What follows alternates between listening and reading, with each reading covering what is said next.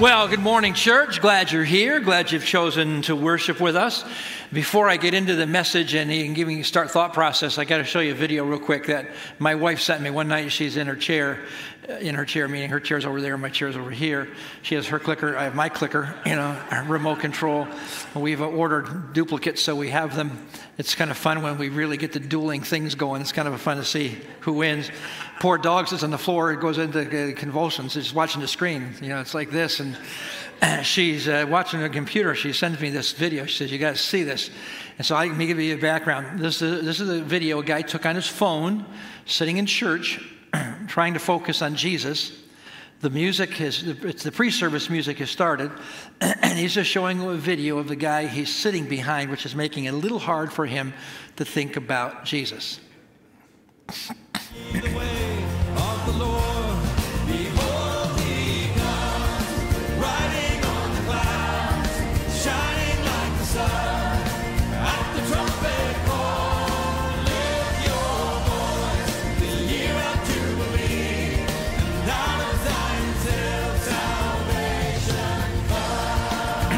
Okay, so I'm, I'm going to keep my head down when I say this. If you're bald, don't put your glasses on backwards wherever you're seated at, because that's just too tough. I, I keep watching. It. When I first saw it, I thought it was maybe someone had made this face on purpose. And then I laughed all the harder when I realized this guy's just enjoying church. Everyone behind him is having a problem focusing. So just look at me and you'll be fine. This morning, my thanks to Pastor Matt preaching these past couple of weeks. I've been at a board meeting uh, representing the Alliance, and I, but I love being back. And this morning, we're going to continue in our series. We're talking about the church. Uh, we're asking the question where did the church come from? How did it start? We're in the book of Acts. How the church first began, and how is it that 2,000 years later, from this little group of 100 to 125 people, do we find ourselves in a place where one third of the world would say that they're Christian? you know, how possibly could the church have survived and be at the place it is today? Now, uh, church ministry wise, so I have known since I was young that I was supposed to be in ministry. Uh, admittedly, in middle school, I wanted to be a pastor, but it wasn't a calling at that point. It was just an infatuation with the pastor.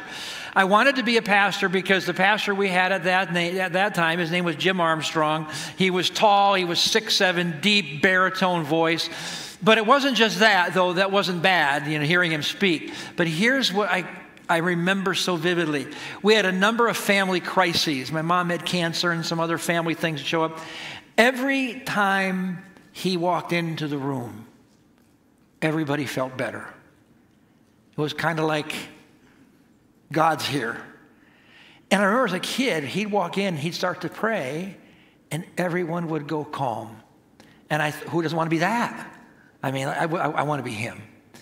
I was in high school when clearly God laid on my heart, you're supposed to be in ministry. So I went to school, uh, went got a Bible degree, Bible and theology, all for the plan of ministry, went down that road. Now I'm in a class, 1979, so kind of dating things here. 1979, the fall of 1979, the, the professor's name was Dwight Gardstrom. He was probably in his 60s at that point, my guess would be. Uh, he was the chairman, Dr. Gardstrom was the chairman of the music department. He was an accomplished musician but also pastored and, and was lo- working in the local church as a, as a musician. So he's been down this road. And the class we were in was a pastoral, pastoral modeling class and musical conducting, congregational conducting. Uh, you know, again, back then, you're going to the church, you had to be ready to lead music. And so literally, he taught us how to lead music uh, and how to conduct. And just so you know, I was very good. Um, I mean, very good. Uh, and part of your thing you had to do is you had chapel in the college, and one of the things you had to do if you were if you were going to be a pastor or preaching, when you had to give it, you had to preach in one of the chapels in your senior year. So that was that. But the other thing is you had to lead the worship. Back then, it wasn't it wasn't a band; it was you up front leading worship, and so we had to do that. And then one day, he's just kind of talking off the cuff type of thing. And I would suggest to you that you learn more, maybe not more, but you learn as much just in the side conversations if you're attentive and listen than you do right in when you're going to the class. We're in the, in the class, he's talking, and he says this. He said, You know, a lot of you are going to go in ministry. He said, Let me give you an observation. I've been doing music ministry for I don't know how many years, but at that point, probably 40 years. And he said, I'm going to tell you a couple things about ministry. He said, Listen, first of all, if you go to a church that has a choir, you need to know that choir is going to be the greatest source of relational problems in the church nonstop. We're, we're going, What? And he goes, Yep, been that way for a thousand years, two thousand years, as long as been choirs, it's still going to be that way. And of course, we're all going, Well, how can that, you know, how can that be? He goes, It just is. He said, he said You're putting a bunch of soloists together. He said, Who's singing, who's singing which part, who gets to lead, who gets to sing the solo, where do they sit? He goes, I'm just telling you right now, nonstop. As long as there's a choir, he said, I'm not saying not have a choir, but you just need to know that's going to be the source of problem for you. So, you know, you're, you're, you know, you're going, okay, I've got to jot that down. And then he said this, but that's not the biggest problem you're going to have. And now you're going, well, I should really listen to what comes next. He said, the biggest problem you're going to have in the church when you get into a church is annual church meetings, church business meetings. They will be the ongoing problem that you always are going to have to tackle and face. Now, you know, we're, and I grew up in the church. I didn't go to the annual meetings. I know they had them. I knew they were long. I know my parents would leave at 6 and come back at 11. I mean, that's a pretty long night. And I know I hear conversations about it being, you know, a lot of things being talked about. But he said that's going to be the issue. Church meetings are the worst. And we asked the question, well, why is that? And I'm, this is not an exact quote. I couldn't find my notes from that class from 1979. But he said something to this effect, and pretty accurate. He said this He goes, Something happens to believers, to a person, after they've been a Christian for a while. And then he said this this is the part that's pretty accurate. He said this After a while, they care more about the church being the way they want it to be than they care about themselves being the way Jesus wants them to be. They care more about the church being the way they want it instead of being how Jesus wants them to be. And then he said, and that always shows up in the church business meeting. It always shows up there where people come with their agenda as to how this. So, you know, you know, we're writing this down thinking, oh man, wonder if that's true. It's true. It's true. Through the years, I found it to be true. But not only have I found it to be true, God, and be very serious, God has graciously given me some visions for leadership and this church embracing that. That if you were to come to one of our uh, you know, past years and recent years, you'd kind of go, not bad, you know, pretty, pretty docile. But I've become closest to the most of the pastors in the area, and you know, I'm kind of outlived them as far as their tenure, so many of them have moved away or changed. But the closest relationships I've built with local pastors and I, started laughing this, this past week thinking about it, has all been around helping each other get ready for the annual meeting. Because I get one call from one guy every year, he need to go, okay, I got four days, you got to help me. And because that would be the context of it. So keep that aside for a moment, and we're going to come back to that because in a few minutes we're going to look at the first church meeting, business meeting, uh, scheduled for the first, first century church in Acts. And it's kind of good for us to look at it. So the question is how is it the church has survived? First of all, how is it the church survived us for that long, right? I mean, if this is true, we all want church the way it was for us. How has the church survived us? How, is the, how did the church survive the first century? How did the church survive the Roman Empire? How did the church survive 70 AD? If you know anything about church history, 70 AD, the Jewish faith as we knew it, everyone believed had come to an end, along with Christianity. Because what happened in 70 AD, don't forget, the, the focal point of all spiritual life in the world was still around Jerusalem. 70 AD, Jerusalem was totally destroyed, the temple totally demolished. All of the Jews were either killed, uh, severely persecuted, put into slavery. Christians were being either killed, put into slavery, or on the run. So, how does the church survive 70 AD when all of that took place? Um, how could it possibly not just survive, but thrive? Now, to catch us all up from uh, our story in the past few weeks together, it goes like this. So, about eight weeks, this is just kind of a quick snapshot where we've come. Eight weeks after the resurrection of Jesus Christ, a small group of believers, about 100 to 125, were on the, on the mountainside with Jesus when he said, You stay here and you wait you're going to get a gift from my Heavenly Father. And we, we know now that gift is the Holy Spirit. Holy Spirit's going to come. You wait here in Jerusalem. And after the Holy Spirit comes into your life, you're going to start telling the story. You're going to start preaching. And you're going to preach that story in Jerusalem. You're going to preach it in Judea. You're going to preach it in Samaria. And you're going to take that same story and you're going to tell that story everywhere in the four corners of the earth. The first day of the church, 3,000 people came to Jesus. Good day. In the next few days after that, thousands more came to Christ. A good couple of days. Now remember, the word church is ecclesia. Remember that? Ecclesia, which means what? The gathering. It's the gathering of the people. Not a building, it's the group of people. So the ecclesia began in Jerusalem. There were other ecclesias, other little groups, but started there. Now remember, when it all began, they weren't called Christians. They were called members of the way. That was the title, the nickname given to this group called the Way. So they belonged to the Way.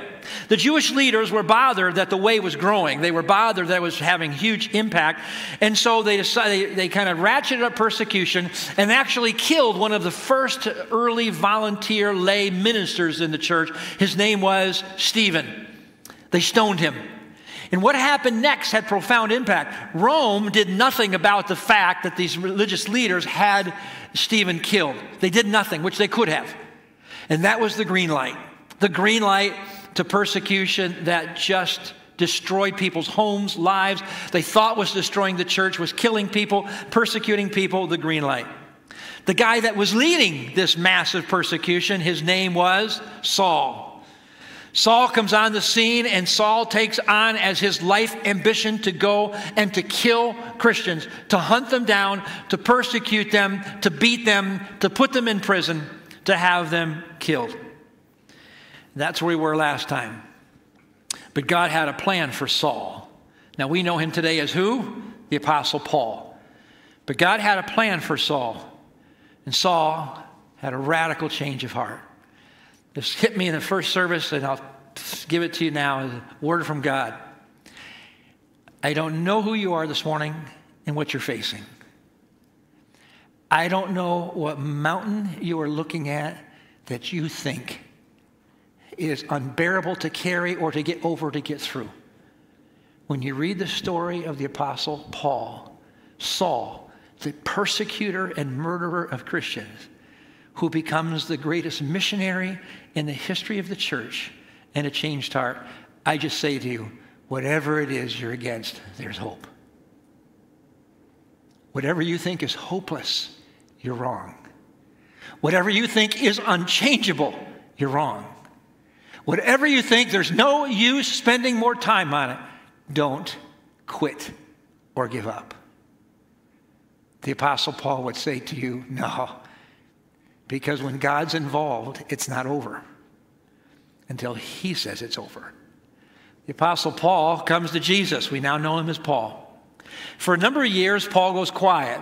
We have some of the storyline, but then we don't hear much about him. And in that 20 years, basically, what the Apostle Paul's doing is he's learning. He's interviewing, he's talking to people, talking to disciples, and all those kind of things. And then he begins his missionary journeys. He begins to go preach and teach. Look at this picture. I'll put it on the screen, screen for you real quick. I want you to look at all the red dots. all of the red dots, wherever you see a red dot, that's where the Apostle Paul went and preached. Now, I also want you to get capture, if you look at all those red dots, there's a couple things. One, this map doesn't include a little arrow or a dot that would say Spain. The map wasn't big enough to capture Spain, but the Apostle Paul traveled to what we now know as Spain, and we believe that he also traveled to what we now know today as England. But look at all those red dots. Every one of those red dots not, don't just mark where he went, they mark the fact that there would be in those little red dots what would be there? Little ecclesias, little gatherings, of churches. Jerusalem had this bigger church. All these other places were churches where Paul was preaching and teaching and began little ecclesias. Now he travels almost nonstop, uh, starting these little churches and telling the story. Now, we come to the point of today's story where we kind of pick up there. Now you got the background. So Paul is out. So here's today. Here's so, so tune in now. We're back to up today.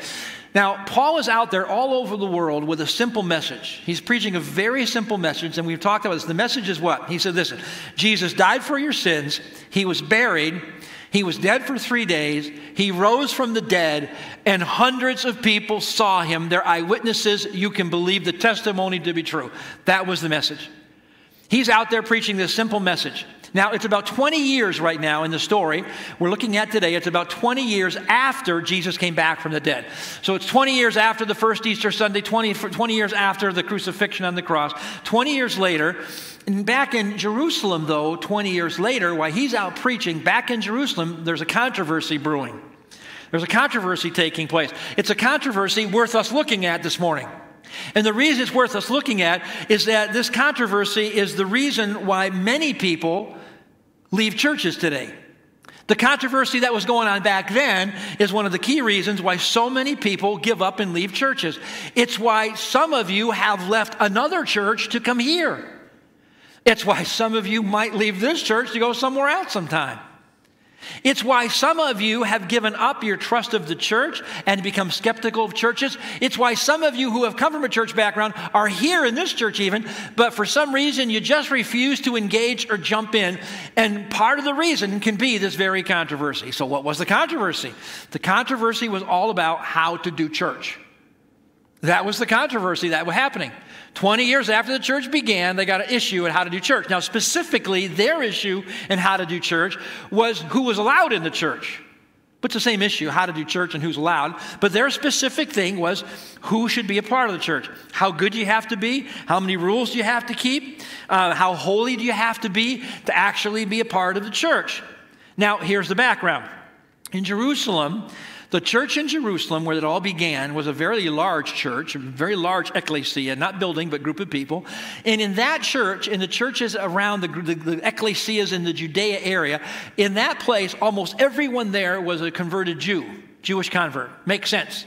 I mean, it was the heart, it was the center of Judaism. So all the people that are in the church are basically Jewish. Accordingly, that means this. If you're Jewish at that time, that means for your entire life, you have been taught the Ten Commandments, and you had been taught the 600 plus rules you have to follow. That would be, they considered it God's law. It was actually man's law. But that's what you heard. For all of your life, 10 commandments, all of these laws you have to keep. So now what happens is you have all that background, and then they were coming to Christ. Now, don't forget, Jesus was Jewish, and he was the Jewish Messiah. So they began to believe, and you can see how this can happen. They began, began to be thinking that Christianity, or this group called the Way, is really just the logical extension of Judaism. And it doesn't take hard to get there, right? Because you have all this God background, all the Ten Commandments. Jesus didn't undo any of that, and you, he comes and fulfills it all. So you begin to think they're thinking it's the extension of Judaism. So it made perfect sense to them that to be a follower of Jesus, you also had to be a follower of Moses. So if you're going to say yes to Jesus, you're going to say yes to Moses. If you're going to say yes to Moses, you're going to want to keep all of the laws that Moses put in place and all the things that they practiced. Made sense to them. Jesus, himself said that he didn't come to abolish the law, but to fulfill it. So to fulfill it would mean, well, we still keep it and we still follow it because it's got to be good, it can't be bad. But on top of that, we add Jesus to the mix. It'd be kind of like this icing on the cake. We got the cake, and now Jesus has given us the icing, and we get to eat our cake and keep it too. I mean, it's all it's it's, it's a perfect world. Jesus fulfills it. Made sense that to become a Christian, you also had to be Jewish. But outside of Jerusalem, don't forget, you have all those red dots. And in all those red dots, you have people who are coming to Jesus, and they're not Jewish people, which means it's important. They don't have Ten Commandment background. They get zip, zero, zilch. They have no Ten Commandment background. They have no 600 plus laws. They have no Sabbath law. They don't have to keep the Sabbath holy. They have none of those things. Just side note again for you. We live in a culture where we keep thinking that the United States was a Christian country. We're moving away from all that and whatever. And we think, oh, there's no hope for the church. You're wrong. The church was growing leaps and bounds to people who had absolutely no Bible background. They had no Ten Commandments. They had nothing uh, as far as that moral compass that we think the world has today. Well, they don't have it today, and they didn't have it then.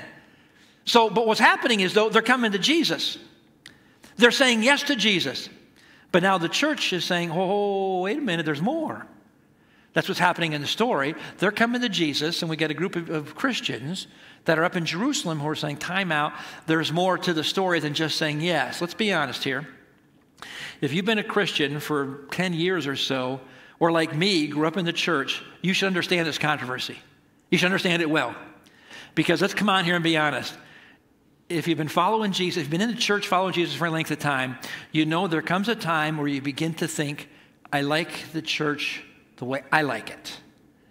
I like it to be the way I like it to be. I like it to feel like I like it to feel. I like to have certain rules in place and not other rules. And so, what happens over time, we begin to think, well, I know how I like church and how I think it should be. Now, please hear this. On top of that, there is a moral compass, right? I mean, Christianity does have, the Bible does have a moral standard. There are do's and don'ts. There are Ten Commandments. There is a moral imperative. Got it. Yes, there is the grace of the gospel, but there's also the truth of the gospel. There's the grace that we love, but there's also truth that says you can do that, you can't do that. There's, there's yes and no's to that. So there's this tension. And what happens is there's this tension, and we apply, we try to apply both, both grace and both truth. And so what happens is we, we, we see this work in the church to balance grace and truth. The, the, John, we were studying the book of John, and John, I think, would come out if he were here today, and he'd say, Listen, I walked with Jesus, and when I watched him, I saw, I saw in him the incredible blend of grace and truth. In fact, I saw in Jesus the perfect embodiment of those two. Not the balance of, the embodiment of. You see, balancing grace and truth, that's what we do. That's what Christians do. That's what churches do. See, it goes like this in our heads. Well, it can't be that you have to be perfect and sinless. We know that doesn't work. But it also can't be anything goes and there's no standard. We know that doesn't work. So we say we got to find a balance. We got to find the balance between sinless, perfect, and anything goes. So in the church world, in a Christian's world, we're going, oh, we got to we got to balance those two out. But Jesus wasn't trying to be balanced. You see, the love of Christ was grace and truth working in a powerful way. And get this and when the church gets it right, when the church comes together in the name of Jesus to proclaim the grace of the gospel and the truth of the gospel, they walk in perfect harmony together. Not trying simply to strike a balance, if you will. But just like we struggle today, the first church was struggling as well. The first century church was trying to figure out how do we balance these two. So let's look at the first church business meeting ever recorded, the first business meeting ever happened, and see what we can learn. The text is Acts chapter 15. I can't read it all for you, so I would encourage you at some point to read it, but let me give you some quick background. Um, a warning here, if you will, that the reading of the story here I'm going to get into, it's, it's PG 13. There's no way around the fact that the subject matter we're going to talk about here is PG 13, because we're going to talk today about circumcision. So I'm giving you that warning because this if I get done with a message and you've got a child in the service and the child comes up to me and says, Pastor, what is circumcision? I'm going to say, talk to your mother or your father. Okay? So I'm just telling you right now, that's what I'm going to do. And if you're not anywhere around and you think, oh, I'm going to get you, I'm going to send my kid to ask you, and I'm going to hide in the back, just so you know, anyone who's close to me, you will become the child's parent.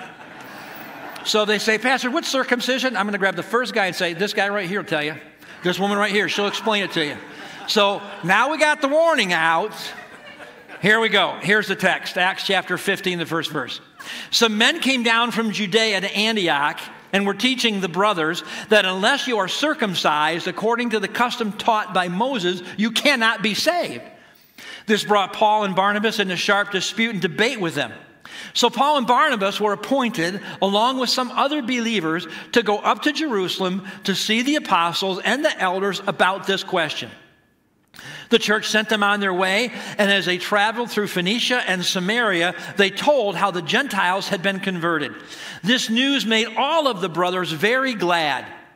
When they came to Jerusalem, they were welcomed by the church and the apostles and the elders, to whom they reported everything that God had done through them and that what God was doing. So there you have the background. So Judea would be Jerusalem.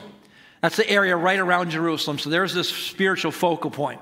Antioch is where this takes place, where some leaders come from the church in Jerusalem. They come down, they go up to Antioch. It's actually north. And Antioch would be about 300 miles away. So yeah, you know, a little bit, a little bit of south of Boston, you've got the distance there, is the distance between the two. These Jewish Christians from Jerusalem, they came up to Antioch and they're preaching, and they're telling the followers of Jesus there, listen, unless you're circumcised, you can't be a follower of Jesus. Now I, I laugh. One translation that I read uses the word fully. You can't be a full follower of Jesus, which I laugh. How do you be a part-time follower of Jesus? I mean, how do you how do you not be full? So thankfully, this has it right, and they basically point blank say this: unless you're circumcised, you can't be a follower of Jesus. Now you have all these Gentile believers. The guys are going, oh, oh, oh wait a minute. So unless you're saying unless we have surgery on a very sensitive part of our bodies, we can't be a Christian. Yes. I'm thinking that's a pretty important thing for the Apostle Paul to leave out of his message. You know, the simple message, you know, Jesus died for your sins, he was buried, came back from the dead with eyewitnesses, and you have to be circumcised. I would think I'd add that in there because that seems like a pretty critical thing. And that's exactly what they're saying. You can't be a follower of Jesus unless you have been circumcised. So what you're saying is, I can't be a Christian until I'm Jewish. And you have to understand that both the Jews and the Gentiles knew exactly how this worked. A little boy born eight days old, eight days, eight days would be circumcised. So if that little boy who was Jewish was born and was circumcised, and they grow up to be a young man and they come to Jesus, they're, they're covered. It's okay because they've been circumcised. They got it. But for a Gentile little boy or a Gentile guy, who hasn't been circumcised, they grew up, even though the Jewish boy didn't decide to do this, it was just done for him. But the Gentile guy comes to Jesus, and he can't follow Jesus unless he has surgery. And for the women, no problem, they're home free. Bottom line, you're good to go, ladies. But for the men, to follow Jesus, make an appointment because the new word is surgery to be saved. That's the new, that's the new witnessing title. What that means is this if you go to the early church, their church membership classes, they're all women. the men are in the car saying, You go, you go. I love Jesus and all, but uh, I'm going to weigh this out a little bit and see how it works out. But you, report back to me how things are going in the church. Now, remember that they're serious about this. I mean, absolutely serious about this. And what happens in the church world, we get very serious about these things and very impassioned about these things, right? See, I've been around long enough to remember that when we introduced drums into Sunday morning worship, when we introduced drums, people left the church. People left the church. And people stood up I remember very vividly, people stood up, and one person was reading an article written by a missionary, which, by the way, countless other people were also quoting, where the missionary said, How dare drums be introduced into the church because they serve in a place where drums were used to summon the demons. Drums were used to summon Satan. So, how why would the church of Jesus Christ have drums in the worship service? And people left the church over it. I remember the day that I first wore a black shirt on a Sunday morning to preach. People left the church. What? You say, what? Because the thought process, I heard this from at least two distinct different groups of people. Black is the color of Satan. It's not even a color, it's darkness. And here's the statement here's the quote Why would you clothe yourself in the darkness of Satan? And I was thinking, because it makes me look thinner. Um, I mean, I got to be honest, I look better in black. I mean, it wasn't a spiritual issue for me. I just look good. But they left the church. Now, please know, they were serious about this stuff. I remember when I started preaching from the New International Version instead of the King James Version people left the church. In fact, not only did they leave the church, there was a whole movement in the world, and specifically the United States, a whole group that had these petitions and whatever, and that is that the, the King James Version is the only authorized word of God by God Himself. One person told me it was the, it's the translation that the Apostle Paul used.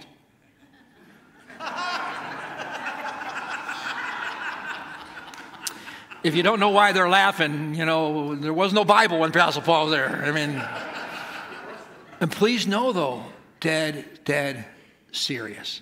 Now, here's my point here in all this.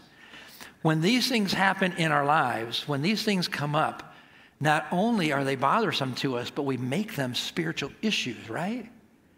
Religion, I mean, righteous indignation. We quote verses out of context and we do the things to make the case. So this is so they're serious about this. You can't be a believer unless you're Jewish and follow all of the Jewish rules and laws. So this brings Paul and Barnabas into sharp debate and sharp dispute. And so Paul and Barnabas are appointed by the church body to say, listen, you take some others with you, but you go back to Jerusalem. You go meet with Matthew and John and Peter, meet with the, the, the, the boys there, and you guys figure this out because it's a big, big deal. So they go. Um, I love this verse, verse 4. When they came to Jerusalem, they were welcomed by the church. They were welcomed by the church and the apostles and the elders to whom they reported everything that God had done through them. I like the first part, they were welcome. They walked in and people were like, we are so glad to have you here. And then on top of that, I love that piece, but on top of that, it says that they gave a report. They started the meeting by saying, We got a report to give you. And so I can picture the Apostle, the Apostle Paul starting by saying, So let me tell you all that God is doing. And just by the way, what God is doing, not in Jerusalem where you're at, not in Judea, where you guys all stayed, but let me tell you what God is doing in Samaria, where nobody wants to go, and in the uttermost parts of the world where no one else is going. Let me tell you what's happening. And he says this Gentiles are coming to Jesus. I'm getting up and I'm preaching, and these Gentiles that know nothing about God, they're hearing the story and they're going, oh my. I want to believe. And they're following Jesus. And on top of that, Jesus is doing incredible things in their lives. And about every city you can now go to by boat or by foot, about every city you go to, guess what you'll find there? Little ecclesias. Not as big as the one here in Jerusalem, but wherever you go, you'll find these little churches.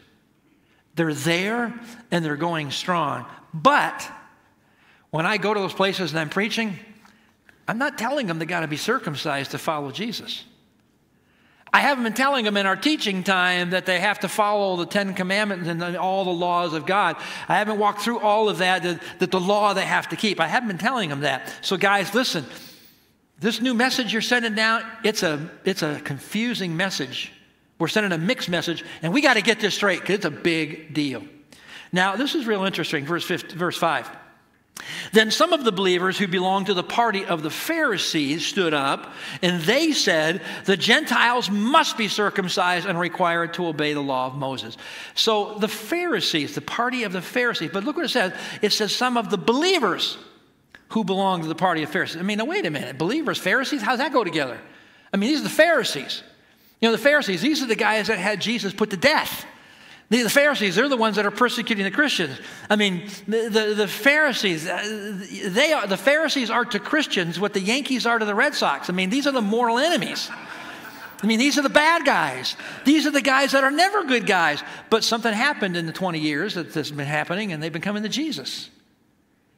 And so now some of these Pharisees who've come to Jesus, who are believers, they stand up and they speak. Don't forget, it's about 20 years now, and they've been following Jesus. They've joined the way. Now, don't be too hard on them here, because when I explain this, you're going to get it real easily. So they become followers of Jesus. But don't forget, these are people who live their whole life with the Ten Commandments. They lived their whole life with circumcision. They lived their whole life with following all of the laws of God. And don't forget, it was all rooted in the law of Moses, which was God's law. And so here's the thought process. They said, listen, we've been in this our whole life, and we're just thinking that this would be really helpful to the ecclesia. Because don't forget, you're always trying to figure out how to make things work and how do we live pure lives. Well, listen, we can help with that because it's been a part of our background our whole lives. And so it just makes sense. On top of that, of course, their Jewish practices would show up in the new believers, meaning this. As soon, I mean, right after, right after the resurrection, right after the um, outpouring of the Holy Spirit, where did Peter and John go? They go to the temple. Why the temple? Because it was still the center of worship. Read the accounting of, the, of, those first followers of Jesus. Every day they were together, they ate their meals together, but every day you could find them where the Bible says? In the temple courts. Why? Because it was still part of who they were, it was the worship of God. Now, please get what's happening here. See, they're not trying to invent the wheel, they already have the wheel. They're just trying to make it better. And so, for the religious leaders, the Pharisees, they're going, listen, we got good news for you. We don't got to reinvent this thing. We already got a wheel. And it's all this Jewish history here, and it's all God stuff. So, it would really be helpful in the church. But in contrast, here's these Gentiles. They didn't have the Ten Commandments, they couldn't tell you what the Ten Commandments were. They didn't have a list of 600 spiritual laws they had to keep. They didn't eat differently. They didn't, eat, they didn't dress differently. They didn't have Sabbath days they had to follow. They had none of that. And now what they're hearing is, but now you have to add something in. Before you had Jesus, and now we got to add more. And it's perplexing. Side note for you here. Isn't it interesting that the people in the story that are adding things in that are, that are, that are getting more complex with their policies and, de- and rules, isn't it interesting that it's the oldest church and the oldest Christians. It's the church that has been in place the longest, 20 years, and people who've been followers of Jesus, and they're the ones that are having to struggle with what we add into this, these new guidelines. Now, if you've been a follower of Jesus again for you know any length of time, that's what we all do. We kind of slip into, we can just make this cleaner if we put some things in place. Back to our story in verse 7. After much discussion, Peter got up and addressed them. Brothers, you know that some time ago God made a choice among you that the Gentiles might hear from my lips the message of the gospel and believe. God, who knows the heart, showed that he accepted them by giving the Holy Spirit to them, just as he did to us. He made no distinction between us and them, for he purified their hearts by faith. Now then, why do you try to test God by putting on the necks of the disciples, these new disciples, a yoke that neither you, that neither we nor our fathers have been able to bear? No, we believe it is through the grace of our Lord Jesus that we are saved, just as they are. They're saved just as they are. So, I like the first part. He says, You know, listen, um, God knows the heart. He stands up and he says, Peter speaks. He goes, First of all, he's the president of the association. Um, and if you've been Catholic background, you, you would have been taught he was the first pope. But Peter wouldn't have believed that. And we don't find any proof of that. But he clearly has a voice and he gets up to speak. And he starts by saying this I was, I was actually appointed by you to, to, to preach to the Gentiles. If you know some of the Peter story, he actually preached to the Gentiles and he saw all sorts of Romans come to Jesus. So that's what he tells them. So he, it's, it's not, not just them. I preached this message, and I saw all sorts of people, Roman people, Gentile people, put their faith in Jesus. And then he says this very important statement, the one I have to remember over and over again in verse 8 God knows the heart. There it is. God knows the heart, showed that he accepted them by giving the Holy Spirit to them just as he did to us. Verse 8, there it is. That he says, God knows the heart. Do you believe that? Do you believe that God knows the heart? And most of us would say yes. But here's the problem the problem is, I don't know your heart, I just know your behavior. See, here's why it gets complex in the church. I don't know your heart, I just know your behavior. I don't know your heart, I just know how you dress. I, don't know your heart, I just see your tattoos. I don't know your heart, I just see your piercings. I don't know your heart. I just see your pink hair or no hair. Eh, it could go either way there. I don't know you. I just know what I see. I don't know your heart. I just know the music you listen to. I don't know your heart. I just know that you don't keep your yard very nice or your house very tidy. I don't know you, but I know that you don't parent the way I would parent. And you don't think like I would think. I don't know you, but I know that you don't agree with where I'm at politically. I don't know you. I just know what I see in you. See, the God who knows the heart, he says, accepted them. And they didn't even know the Ten Commandments. It's important. He's saying, listen, the God who knows their heart accepted them and actually gave to them the gift of the Holy Spirit. And they didn't know the Ten Commandments. They know nothing about the law of Moses. and yet his Holy Spirit resides in them. And then verse 9, he made no distinction between us and them, for he purified their hearts by faith. God makes no distinction between those who have this huge history in the Bible, in the, in the church, and those who have absolutely no history. God, who knows their heart, purifies their heart. Now, at this point, the Pharisees are kind of taking it on the chin, but they're not done yet. And the reason they're not done is because they have a good argument. See, don't forget the argument is this yep, there is the grace of God, but there's still the truth of God. There's still right and wrong. So you can imagine in this setting, they're listening to all this and they're getting it, but they have a little fight left in them. And I'm picturing it kind of going down this road. Okay, okay, okay, we got it. Okay, Peter, we understand. Yeah, they have purified hearts. But they might have purified hearts, but they still have some pretty unpurified, nasty Gentile habits. I mean, granted, we don't see the heart, all we see is the behavior, and they got some behaviors that really aren't very appealing. You see, God may have purified their hearts, but they, they don't eat right. They eat things that are detestable. They eat things that are unclean that they're not supposed to be eating. I mean, God may have changed, purified their heart, but they're not dressing right. They're offensive. But Peter keeps going. Then he says this So why put on them a burden that neither we or our ancestors could even bear?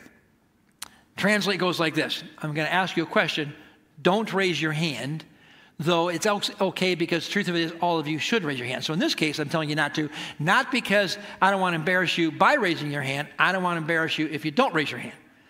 So don't raise your hand. I'll raise it for you. How many of you have broken one of God's laws? Every hand would go up. And if you're honest, you'd put both hands up and borrow your friend's hand and start waving your hands because you say, Yeah, just about every one of them, I have broken them. That's what we would do, right? And so Peter gets it. He goes, Listen, we can't get it right. We have broken God's law. So he says, So why do we want to put this burden on these people? Why do we want to put, we couldn't keep it right. We couldn't get it right. Why do we want to give them a burden that we couldn't bear and they, they can't possibly bear it? So he says, nope, we're not going to do that. He said it's going to be grace. It's the grace of our Lord Jesus Christ and that alone that saves us. It's not the behavior. Now, from these past couple verses we just read here, there's a couple of statements I need you to hear. God can purify a heart long before he purifies a lifestyle. God can purify a heart long before he purifies some nasty habits. God can purify a heart before he fixes a marriage. God can purify your heart long before you finally face up to the fact that you have some insecurities that keep you doing behaviors that get you in trouble. God can purify your heart before you figure out the rest of it that keep taking you down a bad path. God can purify your heart, and your heart can still be pure, even though you make bad decisions along the way, and they in turn have to be purified at some point in time anyway the heart's still pure. That's what he's saying. God's purified their heart. And each of those statements are equally true of all of those people that we look at and we tend to judge. See, when you look at someone, when you don't know their heart and all you see is your behavior, we have a choice. We go grace or we go judgment, and guess which way we usually choose? Judgment. All those statements are true. God can purify the heart before the other things are purified. Unfortunately, we don't know the heart, but we only know the things that we don't necessarily like, and with that, we usually jump to judgment. Time's going, let's get wrapped up here. So then in the story, James gets up. Don't forget, James is the brother of Jesus. I don't have time to read everything that James says, but we'll jump down to his conclusion, which I love in verse 19. It is my judgment, he says, verse 19, it is my judgment, therefore, that we should not make it difficult for the Gentiles who are turning to God. James hears everything. He's got more to say. You can read it on your own. But James gets up and he basically says this Listen, everybody. And I'm saying this to you. Listen, everybody. I get the tension between grace and truth. I get it. I get the tension that there's rights and wrongs and there's moral standards and there needs to be. I get the tension that we've got this, this, this loving act of God to take our sins away, and yet we still live in sin. I get the tension, and I know that sometimes it gets really messy in this tension. I know it. I know it. But if the movement is going to continue to keep moving, as the brother of our Lord Jesus Christ, the model that he has set, is the model we want to try to grab a hold of, and that is grace and truth walking together. And so he says this. So here's my judgment. He says, This is not about who's here, but it's about who's not yet here. That's what's critical here. So he says, So if we can help it, let's not make it difficult for people who are turning to God. And then he says this here's what we should do we should write a letter and send it to all the Gentiles and Antioch and all the other places. We should write a letter and send it to them and tell them this, verse 20. Instead, we should write to them, instead of making it more difficult, we should write to them telling them to abstain from food polluted by idols, from sexual immora- immorality, not mortality, sexual immorality, from meat of strangled animals, and from blood. For Moses has been preached in every city from the earliest times and is read in the synagogues of every Sabbath. Now, real quickly, imagine if you would, you're the guy in charge taking minutes for the meeting and you just heard the proposal. Now, one part you like a proposal because you like something to get moving. Instead of just talking for hours, somebody says, Hey, I got a motion. I got it. Let's write a letter. I like this. Let's send them a letter. Let's define how they should act. Got it. Let's write this down. So, two things. One, stay away from meat that's been polluted by idols. And number two, stay away from sexual immorality. And if you're the guy taking notes, you're going, What? Two? I mean, first of all, we got 10 commandments alone, we got circumcision and I got 613 other laws, and you're saying two? Stay away from meat that's polluted by idols and stay, from, stay away from sexual immorality. Two? To which Peter goes, Yeah, two. And let me explain why those two. He goes, Yeah, two. One, stay away from the meat that's been polluted by the idols because you're hanging out with a bunch of Jewish folks that for as long as they've been alive, the law of Moses has been read, and the law of Moses said, don't eat unclean things for yourself, for your, for your health, for all the spiritual benefits. Don't do those things. So don't eat them because that would show your sensitivity to them, and that's a good thing. So don't do that. And the second thing is, real point blank, it's a good thing. Stay sexually pure. Two things. And so they send a letter, but they send the letter with messengers. They send a letter with messengers. They have a couple guys go back with them to answer this question surgery or no surgery. Now imagine, if you would, if you're in the church in Antioch or the other churches, and the brothers show up with a letter, and they're not going to read it till they're all together, because don't forget, they don't circulate the letter, it's read publicly. So everyone's gathered together, and the word gets out there. They're back from Jerusalem. They have an answer to the circumcision question. So you're in there, every man in the church is sweating bullets, going, okay, here we go and hears what's read to them. We have heard that some, this is verse 24, we have heard that some went from out from us without our authorization and disturbed you, troubling your minds by what they said. So we all agreed to choose some men and to send them to you with our dear friends Barnabas and Paul, men who have risked their lives for the name of our Lord Jesus Christ. And therefore, we are sending Judas and Silas to confirm by word of mouth what we are writing. And here's the heart of what they're writing it seemed good to the Holy Spirit and to us. Just stop right there. Friends, you are always in the best place you can be when you agree with the Holy Spirit. It seemed good to the Holy Spirit and to us not to burden you with anything beyond the following requirements you are to abstain from food sacrificed to idols, from blood, from the meat of strangled animals, and from sexual immorality. And you will do well to avoid these things. Farewell. got to be the greatest letter ever written. It's got to be the perfect mix of grace and truth. He goes, Listen, stay away from meat idols, deference to your Jewish friends, and stay sexually pure. And I love their response. I won't have time to read it for you, but down in verse 31, if you do read it, the response is this And the people were glad for this encouraging message. You know why? Because in that moment, they gathered in the name of Jesus. And whenever you do things in the name of Jesus with his guiding hand, you get it right. And so they heard the message and they got it. They were glad for the encouraging message. And with that, friends, the church dodged its first major church split.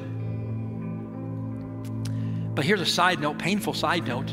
But we do believe from history that there were a group that didn't like that decision. And they went off and we're still preaching this little message over here that says you have to be all Jewish first. But it wasn't a split. There are some that disagreed and left. But the church stayed strong. Now let's wrap up. There's three things I need you to hear in bullet statements as we end. Three things that you need to work hard to not let happen. The first one is this avoid drifting from being outsider focused to being insider focused. Because that's what we do. We drift from being outside the church focused to being insider focused. Every Christian, every local church over time drifts to becoming all about us. Which makes sense, right? Because who's here? Us. Who's paying the bills? Us. Who's serving? Us. And so it's easy to drift into the, well, if I'm doing that, then it ought to be about me. But I want you to remember something. I give and I serve and I show up so that other people who aren't here yet will show up too. That's why we give. Every time we do video announcements, we say thank you for giving into the ministry of Essex Alliance Church. We give and we serve and we show up so that others will come behind us and show up too. Second thing, avoid drifting away from grace and drifting toward the law. Avoid drifting away from grace and drifting towards the law and, and more things to do or policies to have. Friends, rules and policies are always cleaner, but they're always more damaging. They are cleaner, no question. The natural drift for Christians and for local churches is to move towards more policies. I would say less policies, more conversations. You see, when you see something that kind of go, oh, I'm not sure that's right, instead of saying, let's write a policy about it, or let's go talk to somebody above them about it, why not just go have a conversation? Because that's what God calls us to do. I remember, remember Matthew, a disciple of Jesus, was a tax collector, pagan tax collector, sinner of sinners. And Jesus didn't say, well, we have a lifestyle policy against immoral tax collectors. What he said to Matthew was what? Follow me. And let's have a conversation. Let me give you a third thing avoid drifting towards preserving as opposed to advancing. Don't drift to preserving. This is so subtle, but it goes like this. So if you start a new business, you have nothing to preserve, right? You start a new business from scratch, you have nothing to preserve. So, man, you're all in.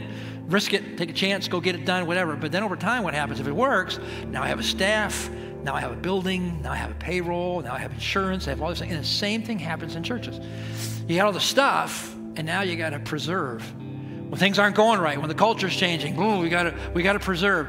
No, don't drift towards preservation. Keep drifting towards advancement. Keep advancing the church. Because our inclination, especially when things change, and listen, friends, carefully, we are in what what so many people feel would be the most changing culture ever, which is not true, but that's what it feels like. And so, in a changing culture, what do churches and Christians want to do? we got to preserve, preserve what it was, preserve what we have, preserve what it is. COVID put a spotlight on the church. And the churches that are trying to just preserve what they've always known probably aren't going to be around in the future. And I would challenge you don't drift towards preserving keep moving towards advancing because that's the model of Jesus.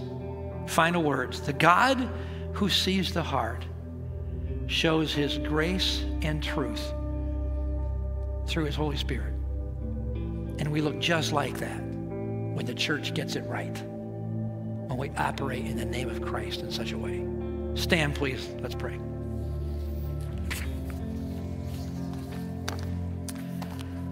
Father, I'm thankful that the first church had to have a business meeting to sort out a problem.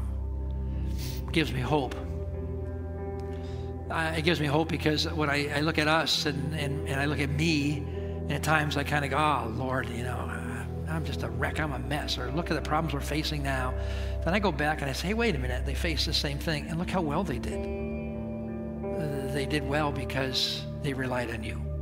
Help us to rely on you and find that perfect mix, not the balance, but help us find this powerful mix, the embodiment of grace and truth as we continue to worship you. Dismiss us in your grace. In Jesus' name, amen. God bless you.